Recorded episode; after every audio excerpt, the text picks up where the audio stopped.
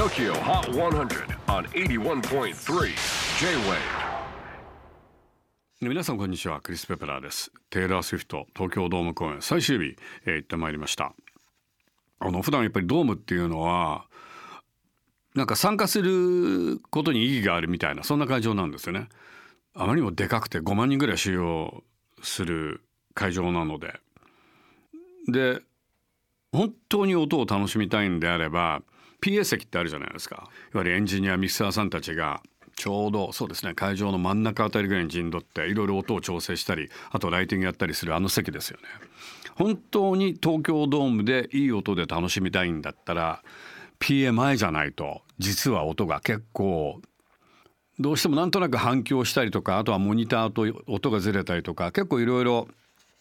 まあ難しいんですよ。あそこで、えー、ライブをやるっていうのは実は。なので PA の後ろだと本当になんかこうその場にいるというか、まあ、その会場を楽しむというね、えー、スタイルがいいのかなという気はするんですけれどもまあ今回は本当に僕は結構もう奥の方かなり上の方で見ていたんですけれどもすごいその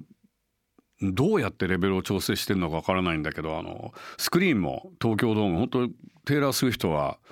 いわゆるドーム3万から7万人の会場に向けての舞台演出をずっとやってきたと思うんですね。スクリーンの大きさがなんと横100メートル。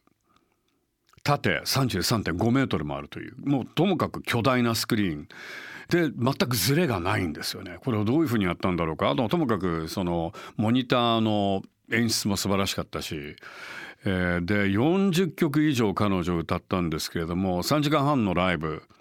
もう出ずっぱりです。でプロンプターなしつまりいわゆるあのカンペというか大体どこかにこうモニターを忍ばせてそこに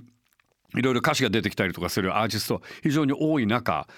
全て暗記していてピアノも弾くしギターも、えー、弾く、まあ、そういった意味では本当にもうプロ中のプロだなと。で彼女以外にもやっぱりその演出スタッフだったりとかダンサーミュージシャンともかく生え抜き揃いというねやっぱりアメリカショービジネス界の懐の深さみたいなものを感じさせてくれた、えー、ライブなんですけれども。結構名前は言えないですけどもあのお隣韓国からもお忍びでたくさんの K-POP スターたちが、えー、ライブを見に来ていた。そんな感じがいたしました。では最新のトップ5をチェックしましょう。5位は The Last Dinner Party Sinner 先週から1ポイントアップでトップ5入り4位は Creepy Nuts Bling-Bang-Bang-Born。TikTok でワールドワイドヒット中のこの曲が14ポイントアップで4位3位は Vaundy タイムパラドックスじりっとワンポイントアップ。2位は先週と順位変わらず Nora Jones Running トップ目前で足踏み状態。ということで最新のナンバーワンはアリアナ剛危なげなく3連覇達成です。Three straight weeks at number one Ariana Grande Yes and